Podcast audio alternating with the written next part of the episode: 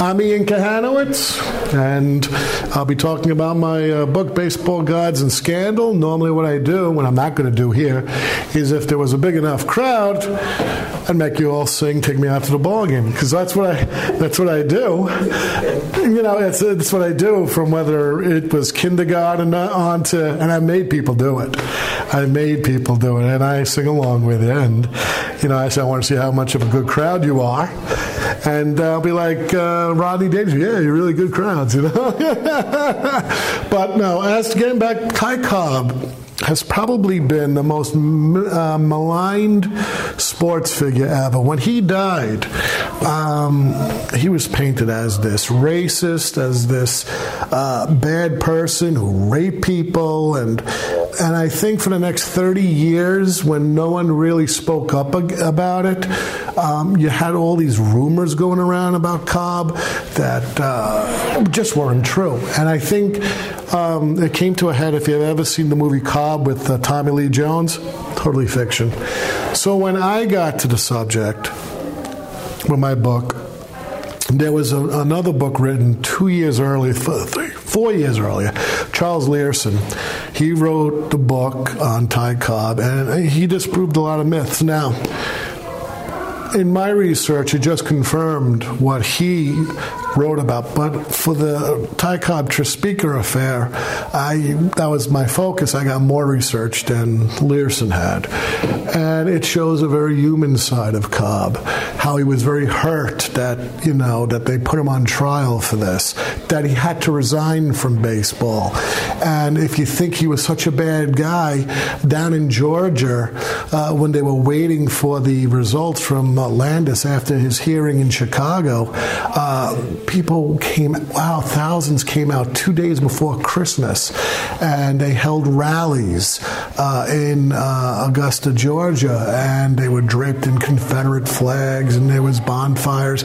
There was even a um, makeshift doll of Kennesaw Mountain Landis, the first commissioner, with a noose around his neck, and they're all screaming, "Cobb, we love you," and even his wife, who he didn't get along with very well, he ended up divorcing her many years later. She spoke up, and she was very, very private. She was very, very shy, and she spoke up. My husband's not a cheat, and, and all this stuff. And it's been very, very difficult um, to convince people that Cobb wasn't the image that we know, know from 1961. And my research shows that Connie Mack, who was one of the pioneers uh, in base. We know who Connie Mack was. He was the owner and president of the Philadelphia Athletics for over 50 years. I mean, he was a baseball person for over 60 years. If Cobb was so evil, and if Cobb was so mean, why would Connie Mack go down to try to sign him after the whole affair took place?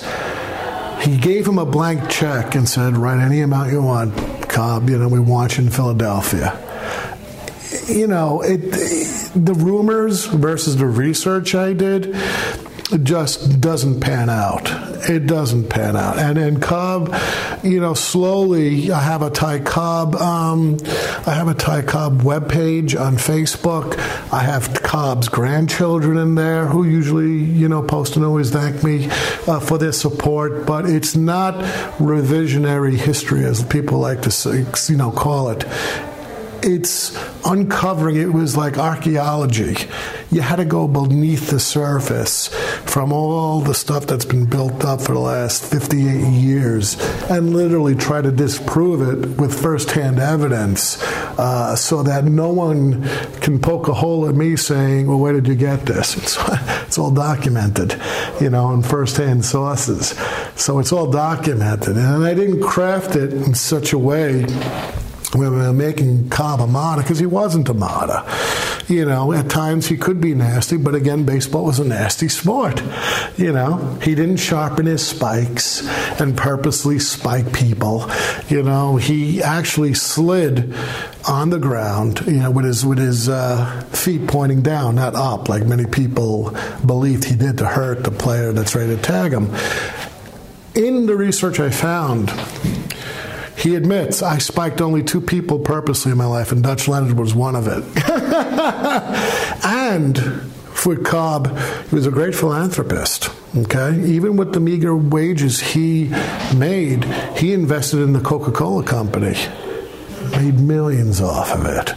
Okay, he really didn't need to gamble. Okay, like these other guys, like Speaker gambled on anything. You know, horses. You know, if he's, you know, when when when the Pinkerton detectives followed Cobb and Speaker after they were accused, they found Cobb didn't bet on anything. Speaker bet on everything, um, but with Cobb, you know, today there's a college fund for poor kids. Uh, that Cobb, uh, the Cobb, uh, you know, college fund. Uh, they have hospitals, libraries. It's all over Georgia, and that's because of the, uh, the charity that he gave to the philanthropy. Um, he does admit when he is, and I got the transcript, he does admit that he gambled on the first two games of the World Series that year, the Black Sox. And he gambled on the Black Sox because he thought they were going to kill the Reds, and they were overmatched. Uh, and he does do that under uh, under oath on testimony to uh, Commissioner Landis during the trial. Um, Speaker was another story. Uh, Speaker uh, is probably the, the, one of the most forgotten players of his time period. And it's a shame because the guy batted 345 for his lifetime average. Okay, 345. He had the most triples, the most putouts. He was the best center fielder. If there was uh, film like cameras in the day, uh, he'd be comparable with Willie Mays. Willie Mays is probably the best center fielder, but uh, from what I've read about Speaker, from what I've uh, picked up about Speaker in the newspapers, uh, the guy was amazing in center field and batted 345 for a lifetime average. Now, Speaker was a Southerner. He was from Texas. I think it was Evanston, Texas. Well, anyway, um, he was part of the Ku Klux Klan. Many people don't know that. And he played in Boston, and he played in Cleveland, northern cities. Um, in those days, the Klan was very, very prevalent after 1915. And if you were going to get anywhere uh, in politics, in business, in sports, you joined the Klan. It was just like joining Netflix in those days. I, I like to make the comparison. Are we all part of Amazon Prime? We are. Same way to be Klan. Um, now, with Speaker, it would later come back to bite him long after he died when Marvin Miller, the Union chief, motioned the Hall of Fame to get him out because of his, uh, his, his racism. But um, it really wasn't Speaker's fault. The Grand Wizard lived in his town. You know, hey, how you doing? Good. Yeah, we're on tape, so sit down, grab a seat. You know, and uh, that's all right. You know, I'd rather be late. I didn't know where you were. I was kind of wandering around. Really? You should have you should have a sign downstairs, mate. and Get the part of my job too. That I'm You know? doing, so. you know.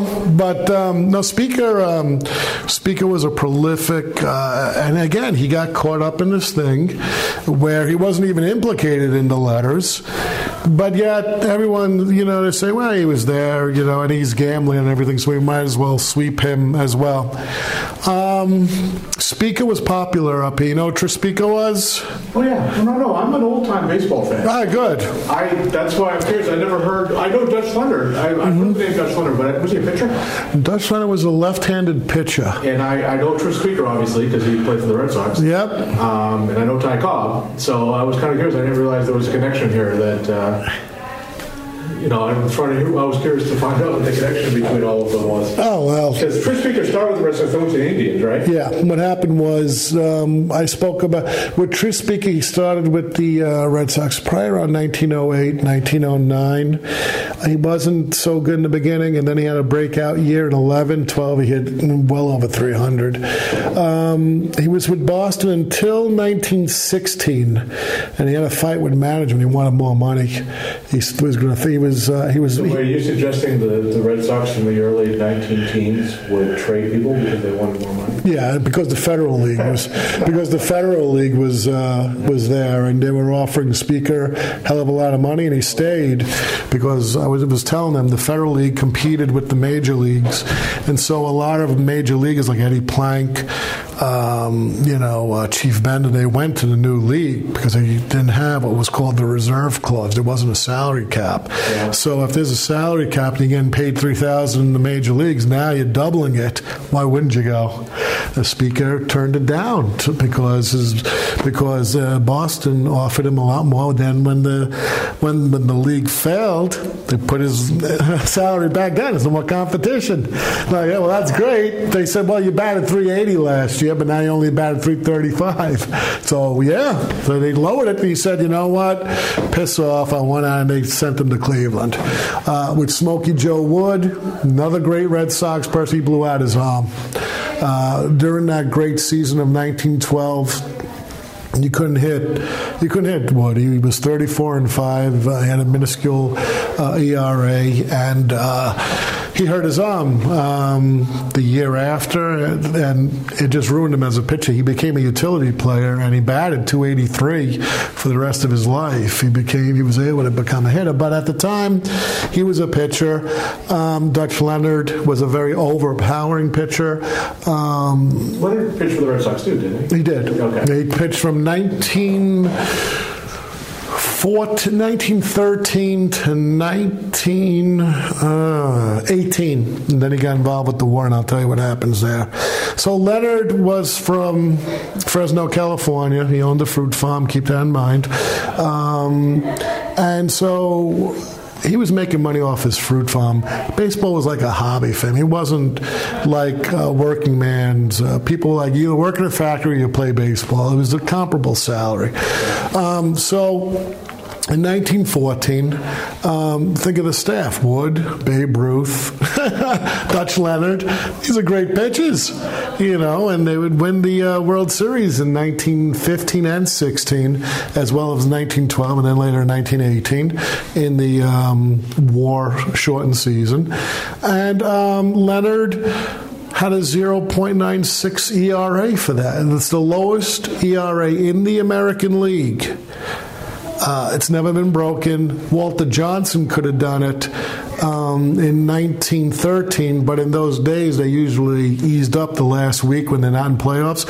So Sam Crawford from the Detroit Tigers was trying to hit 300, and he gave him sucker pitches to hit, and it raised his ERA to 1.13, I think, for the year. Yeah, so people don't know that. Yeah, I speak to Walter Johnson's grandson, Hank Thomas, who wrote his uh, grandfather's biography. His grandfather died probably about two months before he was born in 1946. Walter Johnson, and uh, right now I'm writing about the 1924 World Series and the um, another scandal that happened, and so I'm using his book as uh, as part of my research. Uh, so it's a fa- that's the that's the um, that's the O'Connell Dolan uh, bribe attempt. The Giants were ready to win the pennant, uh, and they bribed um, the last place Philadelphia Phillies. They were in a heated race with their rivals, the Brooklyn Dodgers, and um, or Brooklyn Robins, because it was uh, named after Uncle Robbie, uh, Wilbert, Wilbert Robinson, and um, they offered uh, Heinie Sands, the shortstop from Philadelphia, five hundred dollars if he would just lay low and, and not do. And then it all came out. And it was all this big thing that overshadowed uh, the World Series. And then you have the Teapot Dome scandal uh, that was plaguing Washington. Now they're playing in Washington because the Senators had beaten the Yankees.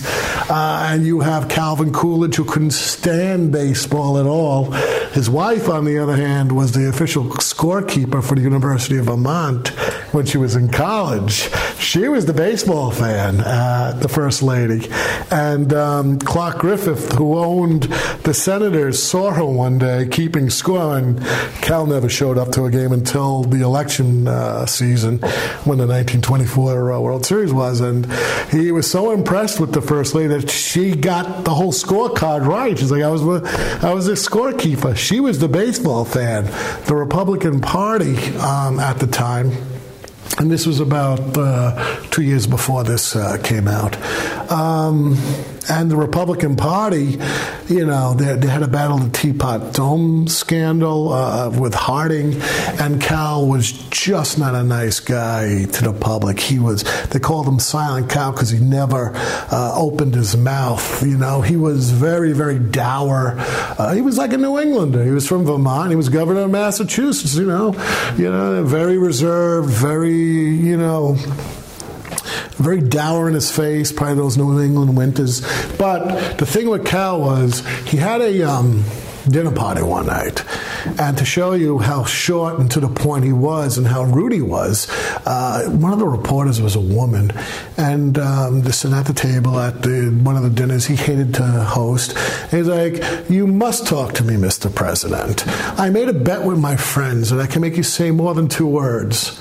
And Cal looked at her and said, You lose. and that was that. But very dour man, very, um, you know, and there was a scandal that you know, overtook the whole World Series. You have the New York Giants who won the pennant for the fourth straight time.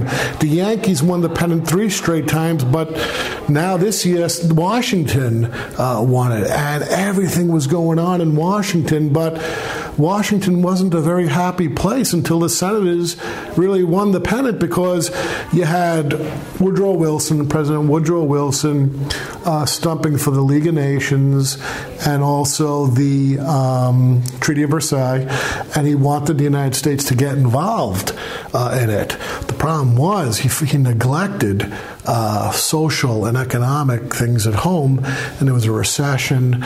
Um, he let attorney uh, Palmer Mitchell raid people's houses unconstitutionally due to the first Red Scare. Bolshevism now was the was the great uh, menace. We just beat the Kaiser in World War One. Now you have uh, people this. Um, the call for prohibition uh, was taking place. Now people are, you know, going to lose their alcohol. Uh, it was very, very, very sad after World War One. So you got Warren G. Harding comes along and says, "Look, we're going to bring back America normalcy." What that was was no one really knows.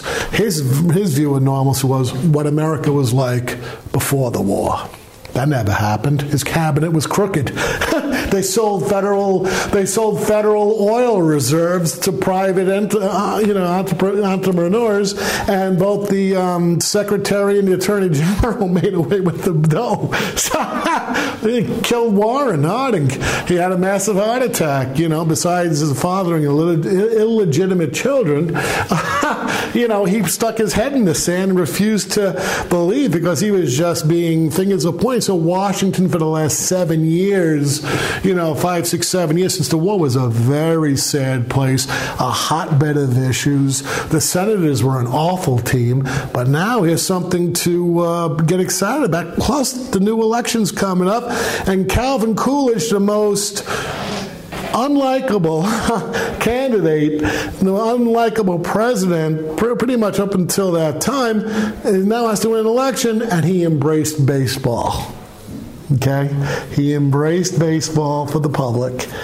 And uh, my research shows that he used baseball, smiling, throwing out the ball, um, learning about it through his wife so he can win the next election, which he did in a landslide. Baseball would become his best friend that fall. Uh, now, the thing with Calvin Coolidge was. Um, he had reason to be dour. He had uh, two months earlier he lost a 16 year old son, caught a toe infection. In those days, they didn't have penicillin, and the kid died high fever, you know. I would have been dead a long time ago. I've had so many infections. In fact, I had my second uh, toe cut off last year because I have diabetes. So I had an infection, and I would have died if I didn't have all these things. But his son died. His son died, and so baseball rejuvenated his spirit, at least momentarily, because as soon as the election was over, he went back to being si- silent Cal again dour. Just for that moment in time, he gave speeches all of Washington Washington. Um, was uh, uh, going crazy. Now, Ban Johnson was the president of the American League. He would come here in two years later against Landis, who was commissioner. Before there was Landis, there was Ban Johnson. And most of the things we know about Ban Johnson was he was this fallen czar. He looked like a buffoon when he investigated the Black Sox scandal because Landis didn't want to do it. No matter what a court of law would say, Landis was going to do whatever he wanted to do. He was picked to run baseball by the owners who lost faith in Ban Johnson, who was on the National Commission. Uh, Johnson was the uh, czar for 20 years of baseball. He is probably one of the most lost characters that sh- and he's in the Hall of Fame.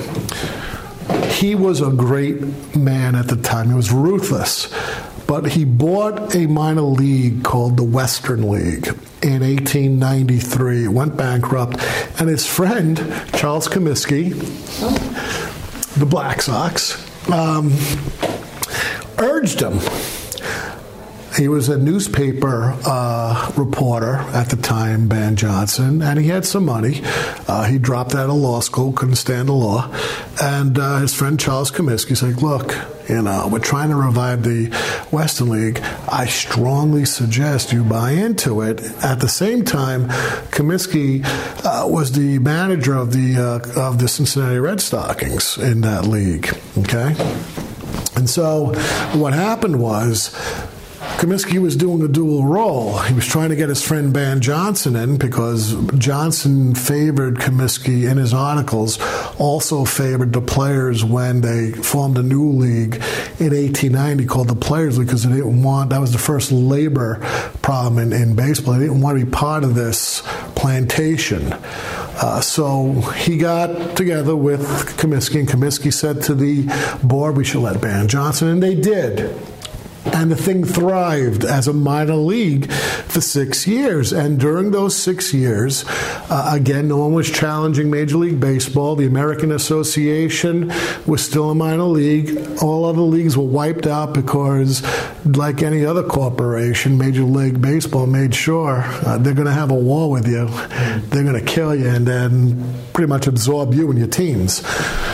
And so what happened was Ban Johnson wanted to make his Western League a clean league. And what I mean by clean is in the National League, there was gambling going on, there was rowdyism in the crowds. It really wasn't a place to bring children or families. There were roughnecks, there were drunks. They used to chase the umpires off the field with knives if they thought they made. Oh, yeah, it was. You know, it was, yeah, well. but they used to, I mean, being an umpire meant your life. I mean, they would literally do that. And there was no gates and no police or nothing. And you know, you you know, uh, John McGraw, who played for the Baltimore Orioles in the 1890s, uh, the kind of uh, things that were going on in the major league. If somebody was going around the base, they'd stick their leg out, pull their belt, try to keep one. And again, the ball that they used was called the dead ball because they used one ball throughout the whole game. So if you hit a foul ball, they had to throw it back. So by the fifth or sixth inning, this ball has been spit on because spitballs were allowed, dirt, hair, gum, whatever, you know, shoe polish because the catcher would sometimes have a little uh, bottle here and put it on so the ball does stranger. It looked like it had a cabbage with the leaves falling off which makes it more amazing how Ty Cobb and Tris Speaker were able to hit as well as they did. Uh, not to mention the fielding, because trying to field this ball and throw it to first, especially with the small gloves they had. It's like it's probably your leather gloves that you take uh, in the winter with the fur inside. That's pretty much the size of the gloves that those guys wore in the early years. But Ban Johnson wiped out rowdyism. He wiped out the gambling and the drunkenness, and the Western League grew. And when I mean the Western League, I'm talking about Milwaukee. I'm talking about Minnesota. I'm talking about Iowa. I'm talking about everything up to the Mississippi because everything else, the Pacific Coast had their own league, and Major League Baseball could only travel by train. There was no such things as airplanes yet. So in 1900, Ban Johnson says, I want to make this league in competition with the National League. And I'm going to ask for their permission. And if I don't get their permission, let them piss off. They basically they, they told Johnson piss off, and which he knew. And so what Johnson did was he didn't have the reserve clause, he didn't have a salary cap, and he raided the, the National League's rosters. So many players went over when Johnson promised them double the salary, they all moved. And uh, by 1901, the American League was outdoing the National League in, in sales, gate receipts, because that was pretty much the only way you made money. There was no radio, there was no television rights like there are today. And, you know, and I have the uh, percentages in the book uh, on what was going on.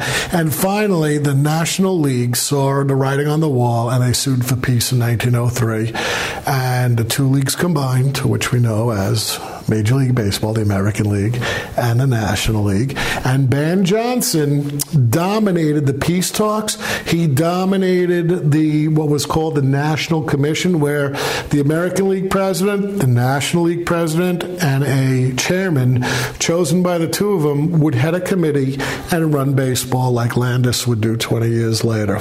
Now, Ban Johnson had, and this is very rare, um, Garry Herrmann um, was a rich owner, and he would buy the Cincinnati Reds, who would lose in the World Series in 1919, who was the chairman of, of the National uh, Commission, uh, but for some reason always voted with Ban Johnson and not his own president of the National. Because again, very strange. They always said, you know, uh, Herrmann was in Ban's pocket for years. Now, very powerful. He ran a tight ship when Ty Cobb um, decided to not play um, after he was um, well, he was thrown off for going into the um, into the stands when a heckler was bothering him. He didn't realize that the guy had no uh, hands and arm, so he just started wailing on him, and uh, Johnson suspended him. So the Detroit Tigers went on strike. It was the first strike in Major League Baseball in 1912. And he said, if you guys don't come back, you're all going to get fined $100, which they were.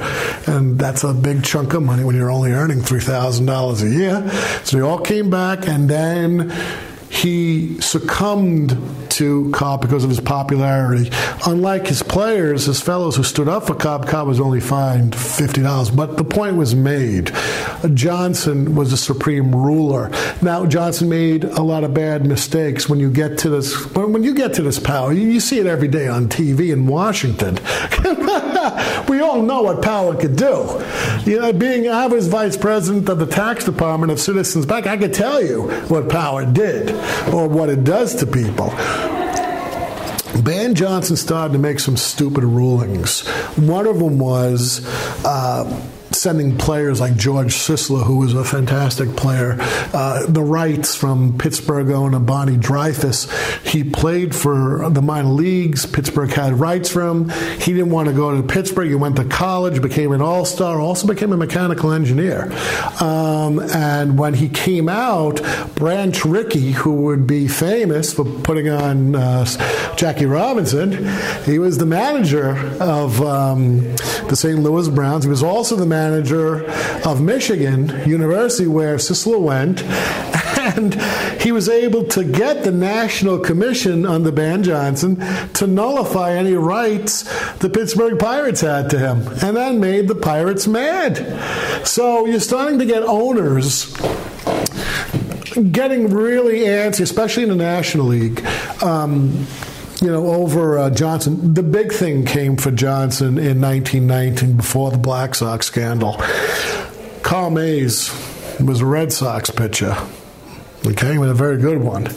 And in 1919, he walked off the field after the Red Sox were playing horribly that day. He's like, I'm not going to play for this team. The heck with it. I don't want to deal with it. And he walked off. And um, what happened was um, Johnson was going to fine him, but the Red Sox traded him without Johnson's approval. Now, again, Johnson made sure he had 51% ownership in every American League uh, team so that he can have control over ownership and the managers. And when he heard this, that he was traded without his knowledge, he blew a gasket. Um, he nullified it. He told the umpires not to let Mays pitch. it was so bad that for the first time ever, uh, the um, it ended up in court. The Yankees, uh, Colonel Huston and um, Jacob Ruppert took Ban Johnson to court, and the court ruled in favor of the Yankees. And Johnson, with that one swoop, his power was pretty much at bay. What happened was the 1919 World Series came and the whole debacle ensued. They didn't find out until 1920, but by the time 1920 came, the American League, Ban's League, they were divided. There was pro Johnsons and anti Johnsons. The Yankees, Red Sox, and his old friend Charles Comiskey were against Johnson. Comiskey and him had a falling out when uh, he had rights to a pitcher, Comiskey, and Ban Johnson ruled against him. These guys shared an office in Chicago. Him being on the White Sox, Ban Johnson's office in Chicago, he, he ended up hating him for the rest of his life after this one incident. Uh, what happened was the war was on, and I forget the name of this pitcher, and he and you know like everything else, everyone went into the army to go fight, and this pitcher did really well for uh, Chicago, and you know he wanted it, Comiskey, and after the end of the season, um, he went somewhere else, and Johnson said that's fine, and Comiskey took it personally. Never again would these guys even talk. He, he, he had so much venom against Ban Johnson, he wouldn't even sit on any of the board dealings when he was there. Uh, that's how bad it got between him and Comiskey. And so when the 1919 uh, World Series uh, hit, and it was found out later on in 1920 because rumors nearly didn't get started until a year later. Uh, yeah, you had Johnson taunting Comiskey, saying you have a very, you know, crooked team. That's because you pay your uh, players like crap. And the reason why they call them the Black Sox wasn't because they were dirty; they were really dirty. Comiskey didn't even launder the clothes. They made he made his players take it to the laundry, and they didn't have the money to do so. So they called them the Black Sox because their uniforms are pretty much black. But it just it just compounded the situation with the Black Sox that they were black in heart and decided to throw the World Series of 1919. So then the owners say, look, this isn't working. Garry Herrmann, the chairman, came under scrutiny. Johnson's under scrutiny. And they go to uh, federal district court judge Kennesaw Mountain Landis and they say, Would you please take the uh, reins as baseball's first commissioner? And he's Well, you know, I've been a federal judge here for 20 years. And they're like, please.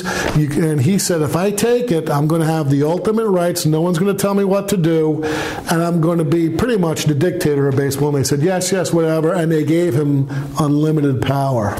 Now,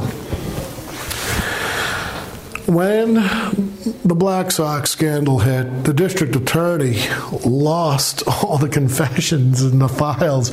No one knew what happened to them. So Ban Johnson was waiting on Landis, who was a recent commissioner, to see what he would do, and he was doing nothing. So Johnson went to him from his own money, from the American League's money. He traveled across America picking up evidence so he could try these guys, uh, the Black Sox, in in, uh, in a court law, and he did. He got the evidence to at least have the prosecution to have somewhat of a case. Now we all know the story the court of law exonerated these guys. Said it wasn't enough evidence. Ban Johnson looks stupid. He's trying to get his power back from Landis, who already, you know, is, took it from him. Landis hinges upon this. Okay, he's like, not only is Ban Johnson, you know, a problem here, but um, I don't have to listen to the courts. I have a legal philosophy called legal realism, which means you know, when you look at a judge, he's in his robe, he's with his gavel, he's like, well, that's not what the law says, clink, clink, clink, you know, whatever. Legal realism is what we consider liberal today. You know, the court is conservative, those who are within the boundaries, and then there's the liberals who, like Brandeis, wants to stretch the law. Why wouldn't the founding fathers think when they created the Constitution that the law couldn't change with the times? Abortion, there was no abortion back then. Cars, we need laws for this. And it's all in the Constitution but you got to bring it out and stretch it. Landis was like that. And with legal realism, it just didn't say what the black law, you know, was printed. What could the black letter law mean to the situation at hand now? It was written in 1850, but now it's 1926. How are we going to stretch it? And do that. But for the White Sox, he said, whatever the court of law says, I'm not following it. He stretched it because of the uproar that these guys would even think of of um, putting a, a, terrible stain on the image of baseball. If Landis exonerated and, allowed these guys to play baseball, people would already would even lose more faith. This sport would have died. So he did. He said, "To hell with you. Goodbye." Now. Dutch Leonard, you know, he's not being cooperative when he came east to uh, rat on um, Cobb Speaker, Wood, and um, Fred West, who was a gatekeeper. Um, Landis didn't buy Ban Johnson's, uh, you know, file. The American League owners covered it up, and this is why I was telling her. This is why this is so much bigger scandal uh, than the 1919 White Sox. Here you have eight players. Two of them didn't participate. Okay? Here, not only do you have Speaker and Cobb, whether they did it or not, but you have Dutch Leonard, who is pretty much, you know, the whole antagonist of this whole thing anyway, who wasn't well liked and anything else. And then you have all the American League owners the president of the American League, Ban Johnson, and the commissioner covering it up and not telling the public what's really going on. There was collusion amongst all of them. So what happened was on September 9th, by September 9th, the, the story broke to um, Johnson uh, around May. Uh, Dutch Leonard came east and showed him the letters. And uh, he said these letters must not be shown the light of day. The letters were from Cobb and they were from Wood.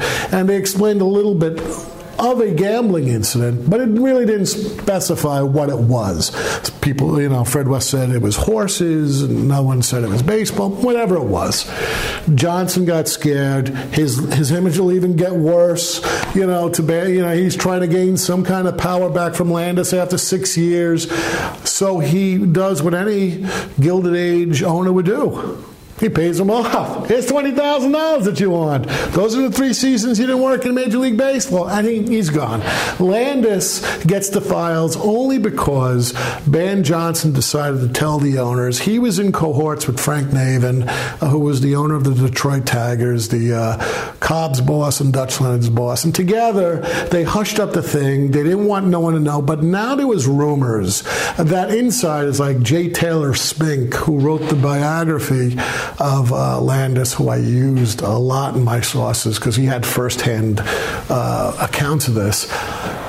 Word was that it was going to be leaked to the press, and Johnson didn't want this. And if it leaked to the press and Landis found out, he would have just gone crazy. So he instructs the uh, American League this is what happened. Uh, and then Bar- uh, Edwin Barnard and Ruppert from the Yankees said, We got to tell Landis. And John's like, No, no, no, no, this is an American League fan. You don't want to do the. And they tell the commissioner, and Johnson is all upset. So he literally goes out to California in October to speak to Dutch Leonard.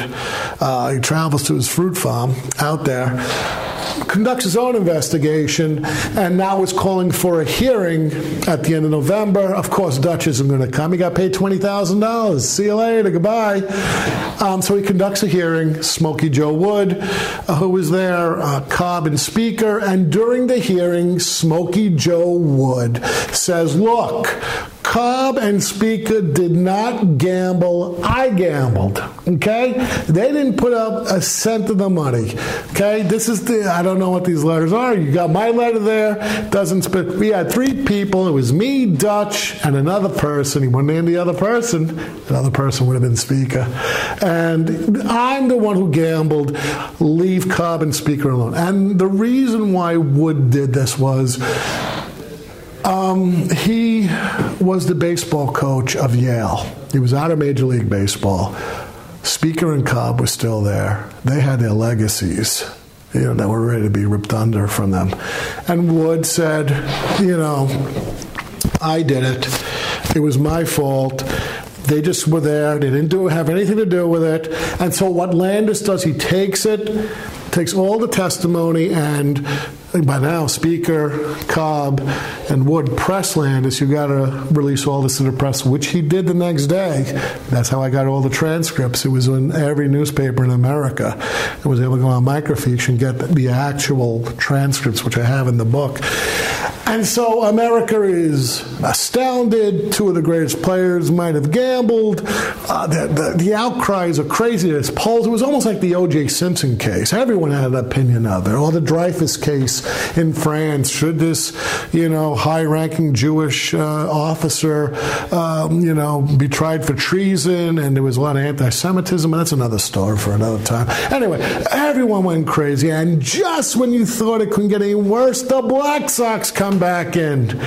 You got you got uh, Swede Risberg from who was now in Minnesota. He was the shortstop. He was one of the cohorts, along with Chick Gandil, who was down in the Southwest.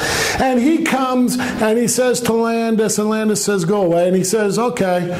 So he speaks to a Chicago Tribune reporter and says, "I got so much stuff to say." That's going to blow the lid off of baseball. This this whole speaker and, and, and Cobb thing, they gave he was a piker bet. These, these, things went on all the time. Let me tell you what's going to happen, what really happens in baseball. And so now Landis, New Year's Day's coming uh, up. It's going to be 1926, seven. And so now he has to literally give up his New Year's Day to interview Swede Risberg in his office in Chicago. New Year's Day. And Risberg's telling him, yeah, it used to be collections that used to go on. Teams used to just, you know, uh, stop at the end of the season. So, no, I mean, we make all a collection. Everyone would give in $45 and give it to the other team if we would lay down. And now he has to go through another hearing with the Black Sox again in 1927. Okay, so now all of them are on trial again because the game that Risberg was talking about was a Detroit and Chicago saying, well, look, in 1917, you know, Detroit laid down for us, and in 1919, 1920, we repaid the favor to Detroit. So now, not only is the whole Speaker Cobb thing going on, you got the Black Sox back in court. And the Tigers. So Ty Cobb is there being pissed off because Landis hasn't ruled on him yet. And he has to give, give testimony. Yeah. And what happens with Risberg and Gandil is yes, it was found out that this stuff was collected, but Landis realizing that if he rules against this, it's going to implicate Cobb on other things, so he rules against it. He's like, well, maybe Gandil and Risberg, but the rest of you, you know, you're not guilty. He did it to save face. He really couldn't do anything. And so what happened was. Ban Johnson goes wild over this, saying it's the same case. I don't know what you know Landis is doing, and then he makes a huge mistake. Johnson. He gives an anonymous interview to the newspapers. Want to criticizing Landis over this whole Gandil, Risberg, Ty Cobb Speaker thing. He's doing a horrible job. Everyone knew who it was. There's only one person that really hates Landis on an executive level. And Landis says to the American League, I've had enough of this guy. Two years ago, in the Dolan O'Connell case I was telling you about in Washington, you guys We're supposed to get rid of him. You promised me this would never happen again. It's happening. He is ruining baseball. And finally, American League gives him the walking papers and he resigns. He resigns in disgrace, uh, and that's pretty much the legacy we know of Ban Johnson. Now, in the meantime, Landis has to deal with Cobb and Speaker. And it was it was like walking on eggshells. There was rumors that if he threw them out of baseball, they had a, a lot of documents in a Cleveland bank that would you know, expose baseball's uh, other scandals. There was talk of another league going to be started at the time. Um, you had all these, and you had people love Cobb and Speaker. Love them. They don't want them to go. These are boyhood, you know, these are your boyhood heroes. Mickey Mantle, Ted Williams, all these people. And to do that and to tarnish their legacy. So Landis rules, these guys are exonerated. Now, but he says to Ban Johnson and the American League, they're going to stay in the American League. No matter what you, whatever Ban Johnson said doesn't matter. He wanted to really stick it to Johnson after he resigned, and so Connie Mack went down uh, to Georgia to sign, you know, Cobb. That's how he ends up in Philadelphia. He was going to sign Speaker, but he gave Clark Griffith um, the promise he'd play for Washington, which he did in one season. Season after, he played for Philadelphia, and that's how they got onto it. Now, as a result of Gandil and Risberg and Cobb and Speaker, four laws came out that were codified. Okay, and this is very important. The four laws, two of them said if you are a player, an umpire, whatever, and you bet on baseball other than your own team, it's a year suspension. The last rule was if you bet on your own team, if you're an owner, if you're an umpire and you're doing the game, whatever, if you're involved in a game and you bet on your own game, it's a lifetime, uh, you know, it's a lifetime banishment. Okay. Now fast forward 60 years. I got Pete Rose, right? Everyone's still clamoring. At the time that Rose was being implicated, he admitted to Giamatti, yes, I did gamble, but I didn't gamble on regular games. So he threw him out, and he had a year because it said in the laws you have a year for reinstatement. He didn't do that. He, he said to Giamatti, I'll stay away, but he still could have done it within a year. But instead, they went to court and he lost his opportunity. And then it came out later on he really did gamble on his own games, and he admitted it. And then he went back. Well, anyway, it was because of this scandal that the laws were codified. Now,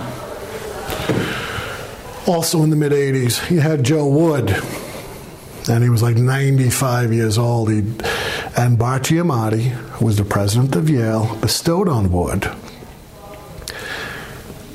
the Yale Award for Lifetime Achievement. Now, 20 years before, in 1963 and in 1965, Wood gave a series of interviews to Lawrence Ritter. There was a book called uh, The Glory of Their Times, and it all dealt with uh, the um, old players from the dead ball era.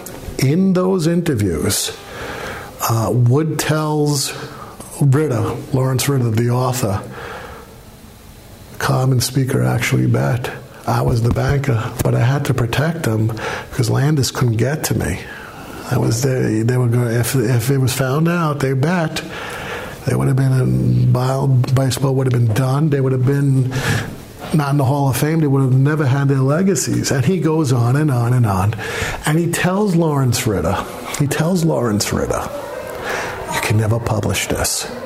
You can only publish." bits of it, and Lawrence Ritter does. Okay? He promised Wood he would burn it. He never did.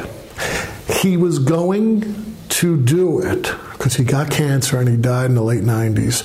And when he died, his wife donated all his files to the Notre Dame Library, the Hesburgh Library. And I interviewed um, Gerald Wood, who wrote the book on Smokey Joe Wood. He traveled to Notre Dame and he looked at the transcripts, the, the, the ones that were not published. And I said, you know, this has fueled my interest to write about the scandal. It's never been written. Uh, you know, as as uh, as much as this as I did, it's always mentioned. And he said, "Look, those documents are very telling, but you're probably going to have to go to Notre Dame to do it." Um, there was another interview he gave with Eugene Murdock, who was the author of Ban Johnson, the only bio of Ban Johnson. And he had uh, tapes in the Cleveland Library. So I called both these places, and wouldn't you know it, they digitalized it. And they sent me it. And I listened to all three hours of it. And the transcripts are in my book, and how 40 years later he tells the truth that, you know, Speaker and Cobb did gamble, and he gambled as well. And other things, even in the 1920 World Series, when this stuff was going on, there was betting going on. So it's very interesting. Now, what's even more enlightening, besides all this, is Bart Giamatti because Bart Giamatti bestowed Joe, Joe, Wood that Yale medal, knowing that he gambled because it said it was common knowledge. Yeah, Joe's like, yeah, we gambled. And to throw a rose out. But what people didn't know, which is the subject of my next book, Bart Giamatti was in on the collusion scandal of the 1980s. From 1985 to 1988, not one major free agent was picked up by any team if you go back in time. I lived in New York at the time. We were Peter Ueberroth, you, Com- Commissioner Ueberroth saw the balance sheets in the third game of the World Series between Kansas City and St. Louis. And I remember I was 15 years old watching the series, and in a conference center at Busch Stadium. He's like, you guys are a freaking bunch of knuckleheads. Look at your, you know, your financials. You're all in the red. You would rather spend $10 million on one player to try to win the World Series than spend maybe 1 million and pick up lesser players and just finish. You're not running businesses. And he told them, He's like, spending on free agents is not worth it. They get injured. They don't. Play. It's a waste of money, and you people are a bunch of boneheads for doing it. And lo and behold, no free agents are being picked up. None.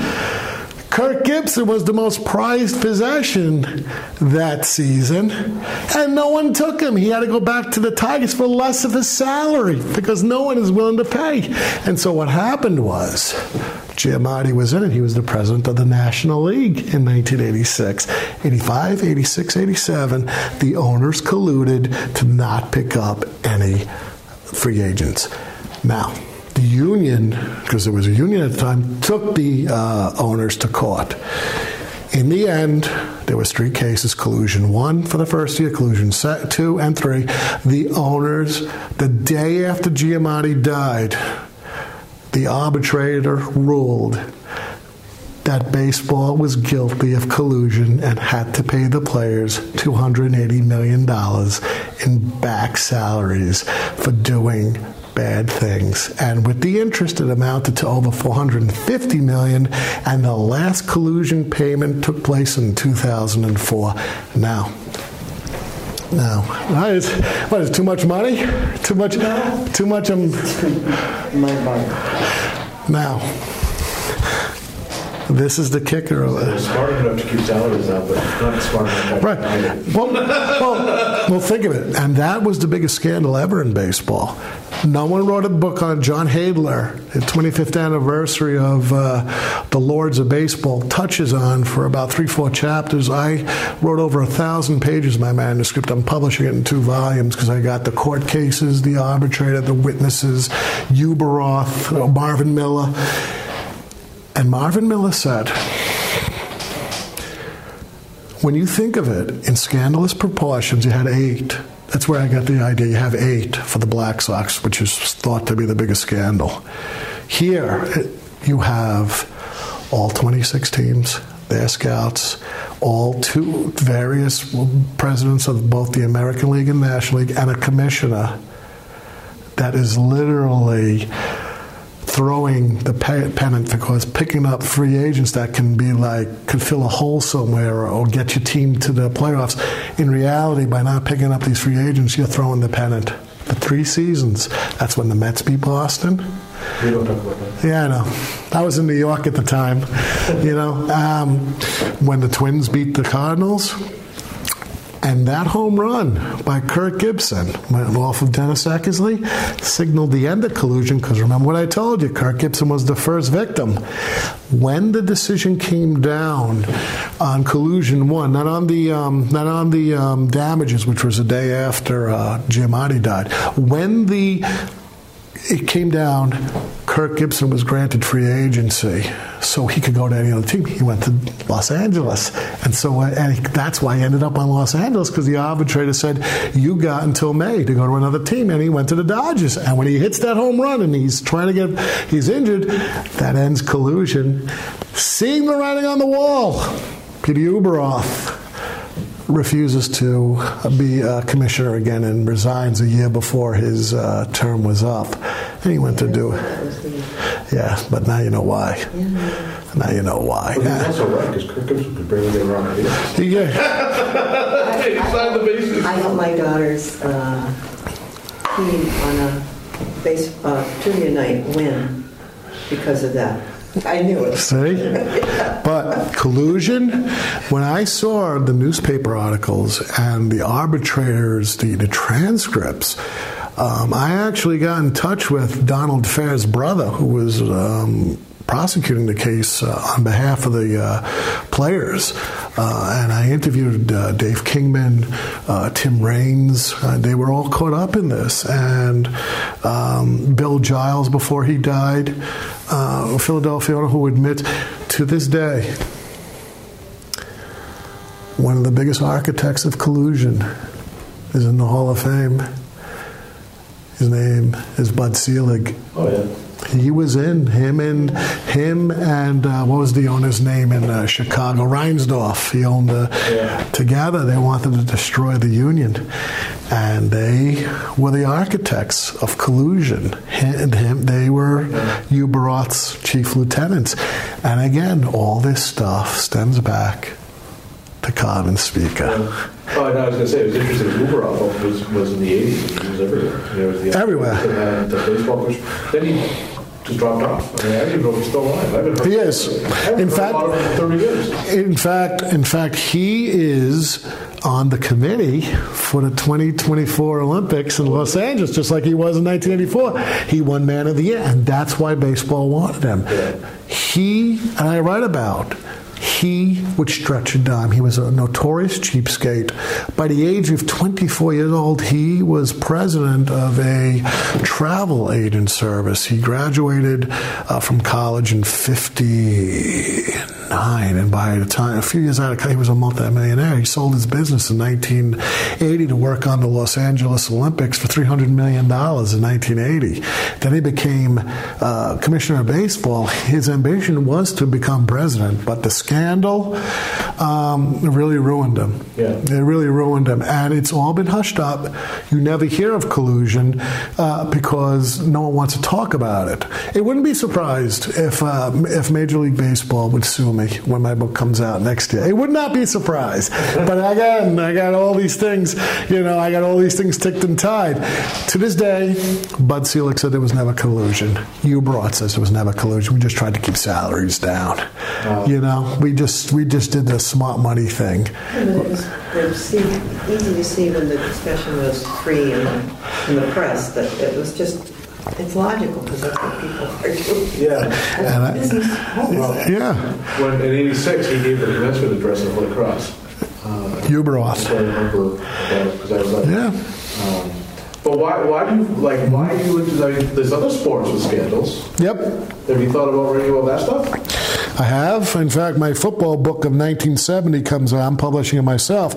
Next year, I got two books coming out one with my publisher on baseball and one on NFL 70 and what the merger between the AFL and NFL and all the stuff that went through there. Yeah. And then the first um, Super Bowl uh, that was of the first uh, NFL because you had four Super Bowls uh, and it was the AFL versus the NFL. So when the Jets beat the Colts, they always thought the AFL was a minor league. Even Vince Lombardi said in the first Super Bowl, if we lose to Kansas City, I'm going to kill you guys. We're the real league. They're not the AFL. They're the babies.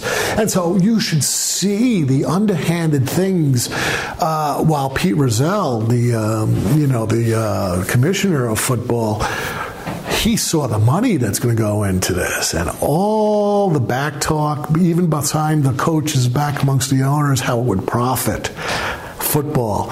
And what happened was 1970, the year I was born, they merged into one. And here's, here's where some of the collusion took place. Because the NFL had 16 teams and the uh, AFL had 10, the three teams were bribed to go to the AF, uh, the new AFC. It was Pittsburgh, Baltimore, and I forget who else was that Cleveland. They were bribed to go five. I think it was five million dollars a club to go to the new uh, American, and Baltimore was like a fish out of water. When Baltimore won and was going to go to the Super Bowl, they all criticized Baltimore for having an easy schedule. and even when they won the Super Bowl that year in the most sloppily played, most forgettable bowl, Bowl. the bl- yeah, the Blunder Bowl the most sloppiest played. There was 11 turnovers, seven by the winning team. Um, I, I, I, I not from any reputable sources, but I've certainly heard rumblings that Super Bowl three was fixed. There is rumblings regarding that. I haven't pinpointed any evidence to it, Kind of like the '56 championship game too. There's Yeah. rumors about that. Yeah. but when you see a team like Baltimore, who was 15 and 1, going up against the Jets, and Joe Namath making, we're going to win the Super Bowl. The biggest. I mean, the Biggest upset. Beat the Patriots. But no, the Jets beat the Colts. That was the biggest one. And it was bigger than the Giants beating the Patriots. And I missed the Giants versus Patriots, that, and I'll tell you why. Uh, I wish I'm a Giants fan. I'm from New York. I'm a Yankees fan. My wife just gave birth to twin boys at the time. So I had to feed, do feedings all through the night, so I couldn't stay up. The boys Yeah, they're huge, huge, huge. I, they, Have one of each. no, no, they're both huge. I- We always go to Gillette. I live about eight minutes from it in North Ottawa. And I, you know, for 37 years, I went to all this schooling, 32 years of schooling, three masters, a law degree. I was a trial lawyer. I was vice president of Smith. No one told me that a baby cries all night. Nevertheless, nevertheless, One of the, that's another uh, aspect of collusion. not, not only the, not only one but two. I had an hour sleep for about three months because their stomachs were so small. So I'm like this all night. When is this going to stop? In the frigid cold because they were born in November. So I went to bed halftime when I saw Tom Petty because I saw Tom Petty in concert about ten times. I wanted to see him on his last tour before he died two years ago. So I went to bed. And by that time, the kids were about three months old, and so they were feeding not every hour and a half. They were they were doing it every three hours. So An hour and a half sleep. yeah, no, but they were on different schedules. So you have one. Oh yeah, I had 24 bottles in the refrigerator at all time. The diapers you, you could not. I diapered 3,000 diapers in a matter of six months. You know, I talked to some of my friends who didn't diaper their kids at all. I'm like, what kind of father are you? you know, so you can't let my wife. So, wait, so you're a trial attorney. Yep. Are you still a trial attorney? I am a tax attorney, and I do go to crime. I do private practice now. Yeah, Really? I'm a home. Yeah. I'm a trial attorney. That's what I say. Oh, you're a trial attorney. What law school did you go to? Uh, Catholic down in D.C. I went to Mass School of Law up in Andover. I'm going to be presenting there November 5th. Uh, it's my, If it's you're a my, tax attorney, you might know my father. who was your father? My father used to work for the IRS. Walter Gallus, he retired a couple years. ago. Oh, yes. He was regional. Yeah, so was Eugene and Emilio. That, must, that was his boss, who was my professor in the MST program in, in Bryant.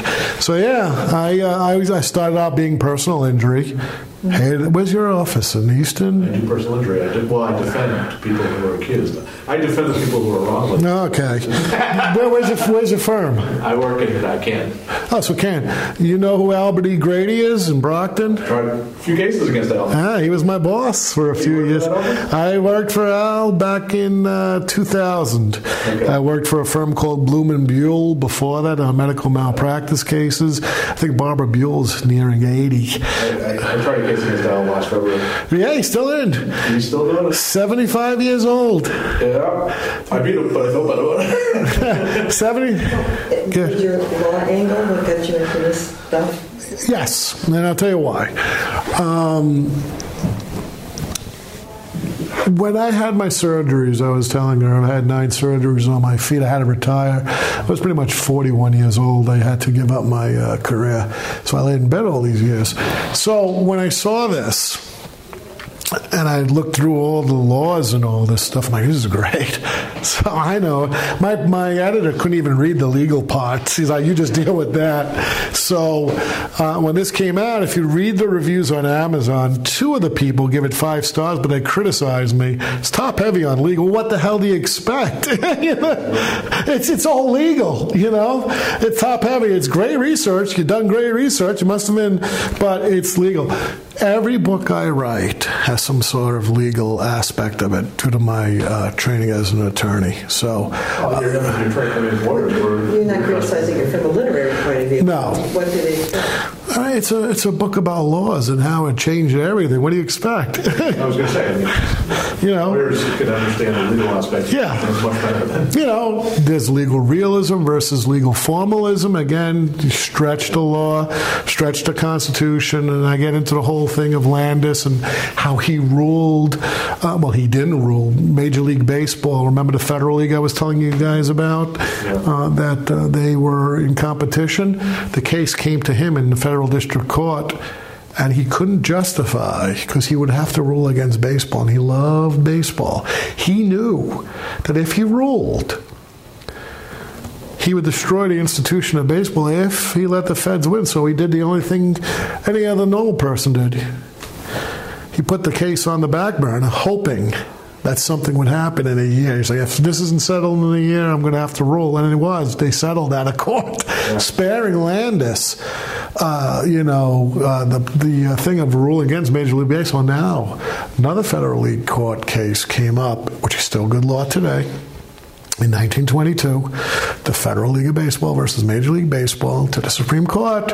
And again, you have Justice Oliver Wendell Holmes Jr. saying baseball's not part of interstate commerce. The antitrust laws do not apply to baseball. Baseball is not part of interstate commerce. And because it's not, the feds can't touch you. Which is why all these football leagues challenge the NFL, but Yeah. nobody challenges. Because football, hockey, basketball, they're all part of antitrust to this day. That's good law. However, they've narrowed it down with like the, the um, But if it's a business that goes Mm-hmm. across state lines, mm-hmm. it's a business. yep, it certainly At is. that level, it's a business. It's Mm-hmm. not just a sport. Yep, Because and any kid can travel across state lines and play baseball all they want. yep, Every once in a while, Congress will say, you know, we're going to look at that and get rid of it, but they never do. But They never did. Doesn't that, isn't that what would keep the sport cleaner? I don't know if it'll keep it cleaner. Uh, I mean, people are so, always so involved in trying to play the angle that Mm-hmm. is always going to be part of any of those things. in 1924, When you will have your kids play Little League, and even then, there are parents who will say, it's not fair to mine. yeah, I know. The antitrust is baseball interstate comic. Of course, it is. But this is the Supreme Court heard the case three different, four different times, including the last one with uh, what's his name, Curt Flood. He took, and even Marvin Miller said, "You're not going to win." The court is notoriously they don't want to touch baseball for some reason. Well, baseball, baseball's got a special place in America. And yeah, exactly. It always has, it always will. But Well, it survives that well with the corruption behind it or interior to it, why can't it survive without it? No, no, I, I, I'm not disagreeing with you. But then again, after a while, people accept whatever corruption happened and, and move on. They move on. I mean, but- look at where we they are don't- right now. but they- you know, they- they move on, but they It was in don't the Kurt Mobley change. scandal. The thing, Kat, No, this is about the shortened Mm-hmm. during the war. oh, 1918. Yeah. Mm-hmm. Was it? oh, I heard from people who were who gave flu, the Spanish flu and stuff. Like Mm-hmm. And that the reason the game was the World Series game in Boston was set up a month earlier was because they were afraid that the epidemic would it would be epidemic by the time just the fact that people were congregating mm-hmm. so much. So they made it come early, and they said it was because of the war. And everybody took that, mm-hmm. you know, and it, it seemed like a good prophylactic thing without scaring the public. But There is I a, believe ships offshore, right? I mean, ships with returning soldiers were quarantined offshore. yeah, they it was a good. They found out. The thing is, it was never publicly said. I did find evidence that uh, the Spanish flu was part of the reason. The other part was to show that Major League Baseball was behind the war effort. That was the thing. The smokescreen was the influenza. But even so, the influenza Realistic, but even so, 25 million people died from the influenza. That was more than all of World War One. Oh. And, it- yeah, and, it, and it, oh yeah, it was huge. And it's kind of forgotten. It it is, and I mean, the, the, the, the quarantine Yep. in Massachusetts was just let up right before the end of 18, And the thing, the thing was, people walked around in masks because you couldn't breathe. That it, you could wake up healthy at eight, and by noon you were dead. Yeah. And people were being lined like in. You ever see the uh, the old Russian films of uh, Leningrad when it was surrounded by Germans? They're just pulling people out of the house right in the middle of the street and let street sweepers come and pick. Yeah, it was uh, New York, Boston, but the World Series. Uh, Johnson wanted to show that it was a patriotic effort. Dutch Leonard was pitching in 1918 and seeing the writing on the wall that the uh, draft was going to come to him because first it was single man and then he was 3A or 4A. He was low on the draft. But now that the war was heating up and it would only end two months after the war, November of 18. But no one knew that at the time. And Leonard went to work. Um, he vacated the Sox, like many of the other players, and he went to a um, shipyard in Massachusetts because that was exempt.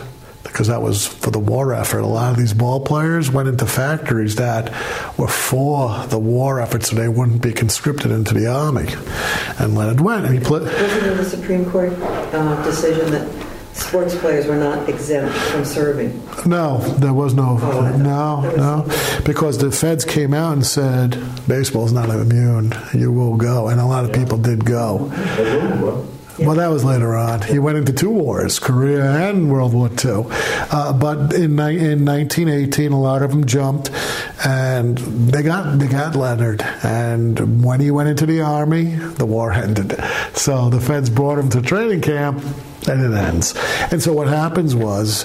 Um, he didn't want to go back to uh, Boston, so he went to Detroit. And there you have the thing in 1919, the whole thing down, because he was a friend of Speaker's, because he was on Boston. He was with, uh, he, he always said, even Wood said in his uh, unpublished transcript, hey, you know, uh, Woody was a friend of mine. I hate to do this to Woody. And, you know, Wood gives his own uh, spiel on it, but it was all connected. And World War One, not enough, you know, not enough um, information comes out about it. It's not as highly touted as World War II, which really, you know, was the biggest war ever and changed everything. But World War One changed everything in America. All the dynamics changed, and in the world itself. You know, at the time, it was the prelude to World War II, but it was the peace that lost the war because we didn't join the League of Nations. Woodrow Wilson uh, got a very terrible fight by the Republican Congress, and people were starving. They were losing their jobs. They were losing their houses, and you know you had the Bolshevist scare coming around, and you had you know the whole prohibitionist thing, and then you had religious revival, and then you had problems with immigration. They wanted to cut down on immigration, uh, and so you had a you had a huge, along with the Ku Klux Klan, you had a huge religious revival, and and in it you had this nationalism. What constitutes being an American? An alien doesn't. You know, there was race riots. There were lynchings all through this time period. You know, they were hanging from trees, uh, African American uh, people. Uh, it was this kind of what constitutes America. You know, we went to fight a war. Is these immigrants coming into the country? Are they really establishing stores? You know, around the corner from me. You know, the Salium area, the Greek market. You know, let's go burn it down. And I think that lasted well into the 30s because I'll tell you, Hank Greenberg, have you heard of Hank? Jewish player. And he didn't know anti Semitism until he was sent into the minors into the South. He's a big guy, Greenberg, six foot four, and but he grew up in the Bronx, right across the street from Yankee Stadium in, in Jewish area. He goes down south. Now, he went to Detroit. And Henry Ford wrote a book on anti Semitism, which was on Hitler's desk. And you gotta love Ford. Ford was also part of this American thing that when he brought immigrants into his factories, he made them take classes and swear an oath that they would be Americans and not do their heritage in the United States. He was one of the biggest anti Semitics, and he used Greenberg to sell cars to him in the 1930s. So he used Greenberg because of his popularity. It was Depression time. You know, gate receipts uh, were not going.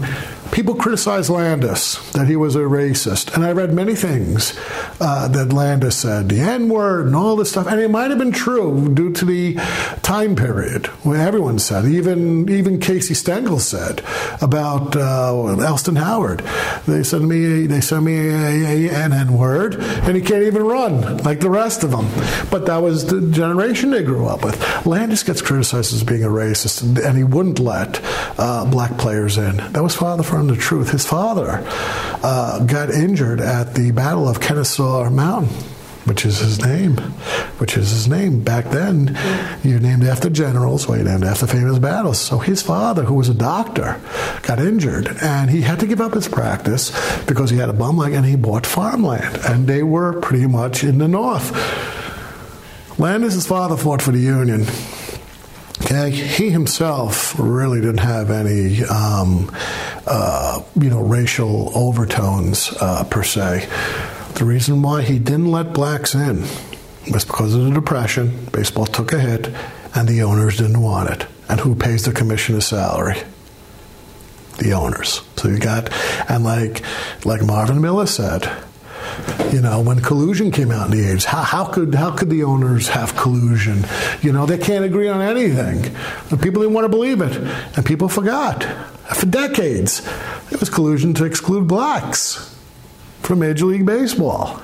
It was a collusion that went on for 70 years. No, people didn't know about it. No, and why would you? My grandmother grew up in the age in New York City. And if you went on a bus and you saw a black person sit, and if you point and they don't do it, you would call the cop. The cop would come and beat them up, and send them out. It's the way it was. She told me. Well, you know, we, we we more enlightened if we go down one street to Dorchester. Yeah. You know, and, If you're a certain race, you have to go to the next street in Dorchester. you know, I've, you know, I grew up in Brooklyn. I've seen the race wars. I was beaten for being a Jewish kid. I was whatever it is. You know, I've seen the race wars. I've seen the attitudes. It's still racially divided, especially up here in Boston when you see things hanging from the rafters. Hey, we're still here. We did good, I think. Do you think? Do you, th- No, it's fascinating. Yeah, Awesome. It's absolutely good. You thought it was good? Yes. Well, maybe I should go back to teaching. I have to. s- You know, the, the you know, I love baseball. I've just I've loved baseball my life. The reason I love baseball is actually the maternal part of my family. My mother had five sisters, and all of them diehard baseball fans. Yeah. All of them. My father, very much a fair weather fan. If they're winning, he'll watch. Mm-hmm. If Not, my father's a football fan. That's it's his passion. But baseball, if they're winning, otherwise he can't be bothered with it. So it was my Yeah. mother and her sisters all of them, they never missed a game. They would yeah. listen to it on the radio or watch on TV. It was always the way. I was telling him that my father was a teenager from Chicago, and when the Black Sox said scandal hit, he said, "It's it's a great American sport. Why can it be? How is it corrupted?" Yeah. I will never watch it again. He never really? watched it again. Never. And I didn't find that out until he was bedridden in his 90s. I'll, I'll But I became a baseball fan from playing it as a kid. Oh, yeah. And then I, I associated or happened to get lucky to associate with people who really understood baseball. And what Yeah, I loved it. and what did F. Scott Fitzgerald say about the 1919 World Series? Lost a faith of 50 million.